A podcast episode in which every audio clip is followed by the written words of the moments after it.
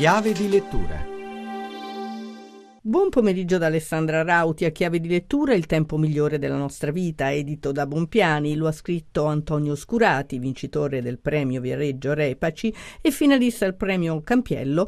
Il libro racconta la storia di un famoso personaggio italiano, intrecciandola con quella dei nonni dell'autore e più in generale del nostro paese. Tutto comincia nel 1934. Ascoltiamo Antonio Scurati. Nel gennaio del 1934 Leone Ginzburg, non ancora compiuto 25 anni, ha davanti a sé una brillantissima, promettentissima carriera accademica, eppure nel momento in cui gli viene imposto dal regime fascista l'obbligo di giurare fedeltà in quanto professore universitario al regime, lui non esita un attimo e scrive al preside della facoltà rassegnando le proprie dimissioni. Non intendo sottoporre il mio insegnamento a nessun condizionamento che sia non tecnico o scientifico. Tra i pochissimi ad avere il coraggio di salvare la propria dignità di professore, di uomo e di intellettuale, Ginzburg si avvia così ad una vita segnata dallo stigma della dissidenza. La sua carriera ovviamente finisce, inizia a essere perseguitato. Nei 10 anni di vita che gli rimangono, che io racconto in questo libro, non cesserà un solo istante di opporsi al regime e al tempo stesso però di dire molti sì